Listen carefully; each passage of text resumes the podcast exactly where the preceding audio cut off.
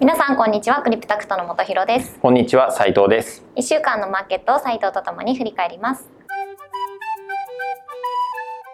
8月第3週目が終わったんですけど、うん。今週いかがでしたでしょうか？はい。えっと日経平均は3.4%ぐらいかなの下げ。構下げまあ、結構ね1000円弱900円ぐらい下がって2万7000円は切らなかったけどみたいな、はでトピックスもまあ4%ぐらい下がったのかな、まあ、結構下がってはい。アメリカは0.5%の下げでとどまりましたと。はい。いうところで まあますますね日本株が弱くなっているような、えまあ、1週間振り返った時に、まあ、あのアメリカの話で言うと、はい。ちょうど先週の金曜日、はい。ミシガン大学が調査しているあの消費者信頼感指数、まあ、8月バージョンっていう、まあ、8月のねうん。消費者信頼感指数が出まして、消費者信頼感指数って何ですか？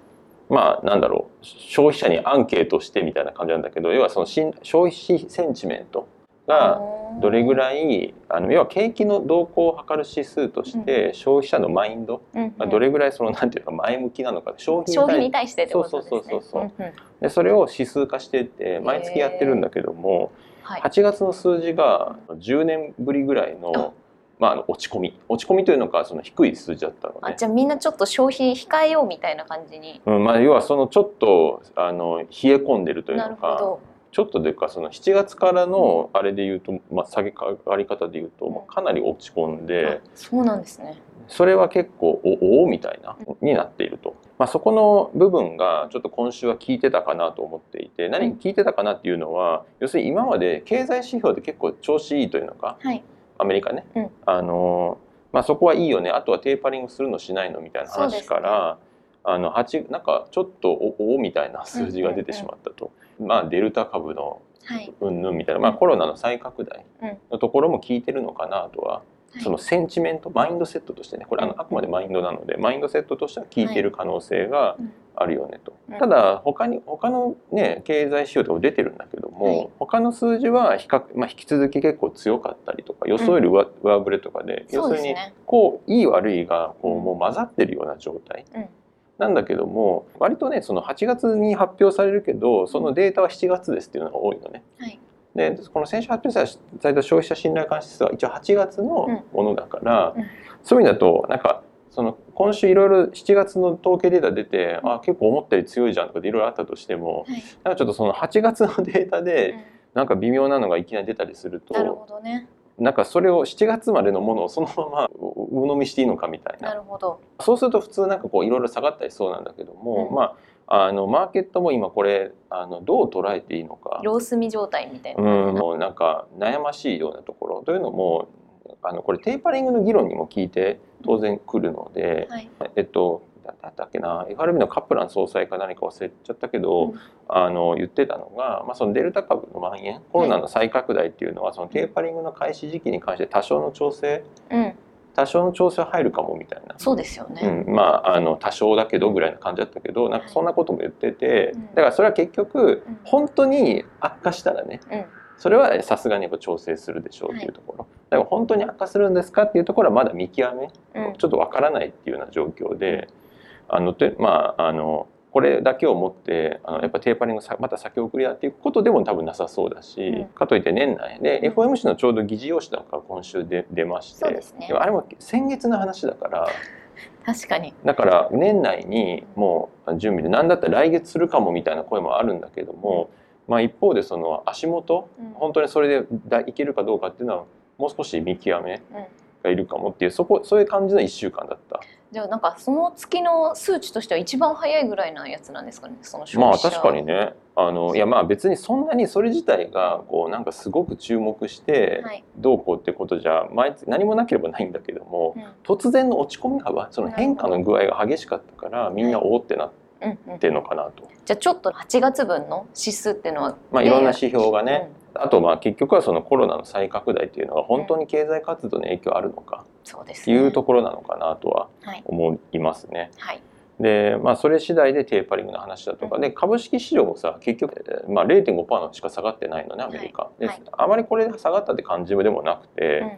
けなんかそれでテーパリング遅れるんだったらそれはそれでいな。うんいいことだし、はい。まあ、FOMC の議事録が出た時は逆に下がったんだよねテーパリング警戒みたいな。だからもうテーパリング気にするのか気にしてないのか。うん、なんか景気がいいと思ってるのか悪いと思ってるのか毎日気分が変わる、コロコロ変わってます。そう。でもコロコロ変わって結局金利もよほぼ横ばい。あの、まあ、株式市場もほぼ横ばいできたのが今週。これアメリカの話ね、はい。まあ、日本は、まあ、そんな中、ね、なんでこんな下がっちゃったんですか？うん、まあね何とも言えないよね。なんかちょっとこれあるあるなんだけど、まあ、これアフガニスタはいン。の話なんかも先週末ねはい。時間の問題で言ったらそのままね勝利宣言で終わったんだけども、はい。からの一発目アクシ上って常に日本なのね週末のイベントが何かあると、はい。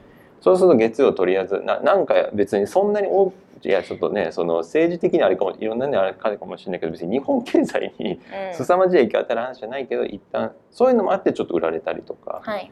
出だし売られるみたいなそっか、そうですよね。一番早く開くの日本ですもんね。そうそうそうそうでも大体ねそういうの日本売られてアメリカ売られないんだけどねななぜか なんでだ？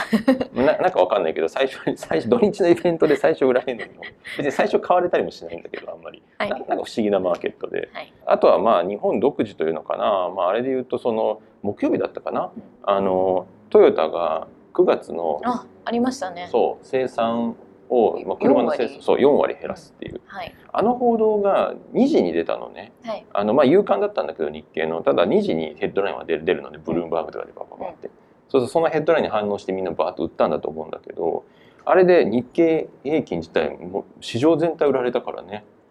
すごいよえ、ね。それ、そのニュースを経て、めっちまゃ下あ、あれがっていったがきっかけだと思う。だってほん本当に2時以降に綺麗にシュパって入って、まあ、トヨタのその話が出てみたいなトヨタす。すごいですね、影響力。いやすごいっていうか いやトヨタも自身びっくりしてると思うけどそうですよね。そんなにトヨタが下下げるって言ったら、みんなダメだみたいになっいちゃうっやてことですだからマジ意味わかんないなとは個人的には思ってますけどあのヘッドラインはだからまあだから条件反射とかねうんマシーンでさほら4割生産落とすとかって出るとさ、は4割生産落とすトヨタってなると、うんあもうなんか不景気来たみたいな。なるほどね。みたいな感じでなんかヘッドラインの文字列だけで自動で売られたりとかっていうのはあったんじゃないかなと ちょっと2時にニュース出すのやめてほしいです。いやいやまあ別にねそんなのい。や出して別に日経もびっくりしてると思うけどね。あそんええ？みたいな。こんな反応するみたいな。そう。でまああの話で言うとあのトヨタ生産台数を落とすって書いてるんだけども、はいうんあのまずそもそも論理由がいや需要 みんな車急に買わなくなって需要が落ち込んでますっていう話じゃなくて、あの部品の供給、はい。部品の調達ができないと、要は半導体不足ですね。ね。ずっと言ってる。はい。半導体が不足するから車作れないんで、だからもう計画を落としますっていう、あの9月だけね、はい。で落とすって言っていて、まあ、だからあの別にそもそも需要がない減って需要見通しが全然違ったからじゃないっていうところがまず大きなポイント。むしろちょっと好景気ぐらいなんですかね？なんかこまあんだけ需要があるうんっていうのは。好景気と言っていいのか分かんないけども、まあ要はそれだけ半導体が不足してるぐらい、うん半導体への需要が強いっていうその需要の強さはあるよね。はい加えてあくまで9月単月だから今のところ、もちろんそこ40%落とすってあれだけど、うんまあ、ちょっと単純に12で終わったらさ全体で言うと3%落とすって言ってるだけだから、うん。でまあ報道でも出てるけども年間の生産台数の計画は変えないと言ってるのね。はい。だから挽回生産じゃないけど、調達できたら、うん。今度9月じゃなくて例えば12月か1月の生産量うん。を今度はちょっと上げるとかね、はい。いうので、まあ、きっと調整するのかなと。いうので別になんかそんなにあの、まあ、トヨタがの株が下がるとかねっていうのはまあ分かんなくもない。うん。けど日日経平均はそのもう日本株全体が下がるっていうのはいややっぱ代表する銘柄ですか？っとどうなの？いやだってさそのそれこそルネサスの株とか下がったのね。でもルネサスとかね、車の半導体。そうそうそうですよね。いやだから半導体不足はでいちょあの生産できないって言ってることは、うん半導体自動車が半導体売ってる会社はえらい儲かってんじゃないかって普通思うけど、うんそこも一緒に下がってるから、うんもうなんか別にあんまり深い理由もなくもうそまあ AI とかっていうのも大きいかもしれない。まあだしあのそれをきっかけにやっぱりいろんな理由他にもさだから結局コロナとかさ、うん。テーパリングがどうだとかっていういろんなものの中でもここのこんな話もあるんだったらもうとりあえずリスクリスク減らしたれみたいなうんうんうん。動きが、まあ、売るう理由付けにされたのかなと。なるね。うん、いうところかな。だったらちょっとルネサス買いたい気もしちゃいましたけど。いやまあ本当その一瞬だけでも帰っていいのか分かんないけどそのなんだろうおかしいよねっていうのはあるよね。一緒に下がるのは、まあ、それを理由にしてね、うん。まあ日本株でいうとそこはねちょっと、はあのん？っていうのはあったかな今週、あとはねちょっと気になるというのか、はい。アメリカの SEC の委員長でゲンスラーさん、うん言うんだけどもツイッターでさ、うん。中国の IPO アメリカのね、あね全部ストップさせるみたいな。一回止めろみたいな 中国の規制みたいな。それでボコボコに下がってさ、うん。まあ、ソフトバンクとかねだから、まあ、この間言った中国エクスポージャーみたいな話あったと思うんですけどソフトバンクの株価なんかはねそれで売られたけど、はい。まあ、本丸の中国の、ね、株なんかもっと下がってるけど、はい。えらい時代だなと思うけどねちょっと話それちゃうかもしれないけど、うん SEC の委員長とかツイッターでさそんなこと言ってもさねめちゃめちゃ影響力あるから。もうそんなこと言われたら投資家も大変だよね、うん。なんかそういう意味だと本当に中国リスクっていううんか中国に関するエクスポージャーって、うんはい。もうなんかなとりあえずすごく毛嫌いされるうん。可能性あるのであのこういうのって難しいんだけどね。だからこそ別にそういうのにかか関わらない中国のエクスポージャー、うん。中国の会社はいいかもしれない、うん。チャンスかもしれないじゃん。だって、うんまあ、風評被害じゃないけど、はい。別にこの話だって別に中国の全てが売りだって言ってるわけじゃない、うん。一部だったりするのに例えば中国の規制だってそうじゃない、何も全部が全部規制するって言ってるわけじゃなくて、ね。一部だけしかだけど、うん。でも全体がもし売られてるんだったら関係ない企業にはチャンスかもとか、うん。ただそういう細かい、うんあの中国の中の細かいそういうリスクの差を追いかけて投資するような今環境じゃないかもしれない。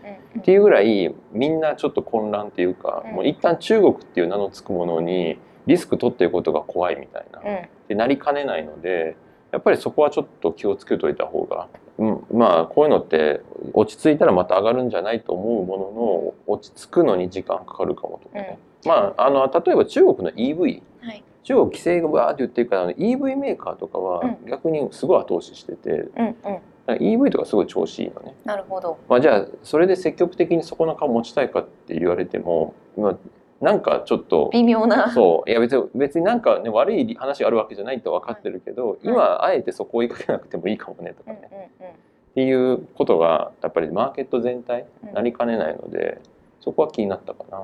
全然あれだけどツイそういう要人のツイッターとか追いかけないとねちゃんと。いや2時のヘッドラインじゃないけどいやあのヘッドラインよりも確かにもうもろ下がる理由になる,、まあ、なるからね、そっちの方が。にあと最後にあの個別銘柄決算シーズンでしたけど、なんか狙ってるやつとかが あれば。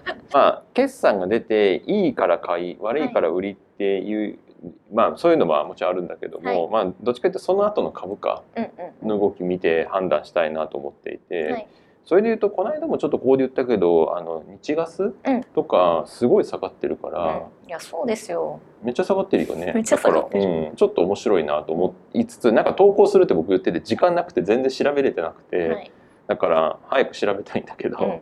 あのちゃんと調べて全然株価上がってなかったら面白いなとかあとはあの今週出たドンキパンパシフィックインターナショナル、ちょっと名前が長いからなんだけど PPI、PPAP じゃなくて PPIH みたいなまあドンキですね、はい。要するに。ドンキもね決算後すごい下がってー。10%以上下がって10%ぐらい下がったのかな？10%以上。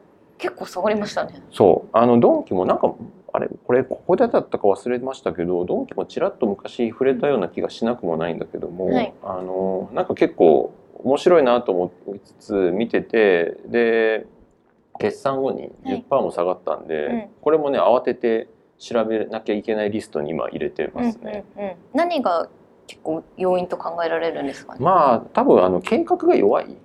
あの会社計画、まあ、ドンキって6月決算なのね。だからこの間出た決算が通期の決算で、うん。なので今期の会社計画1年間の会社計画出ましたと、はい。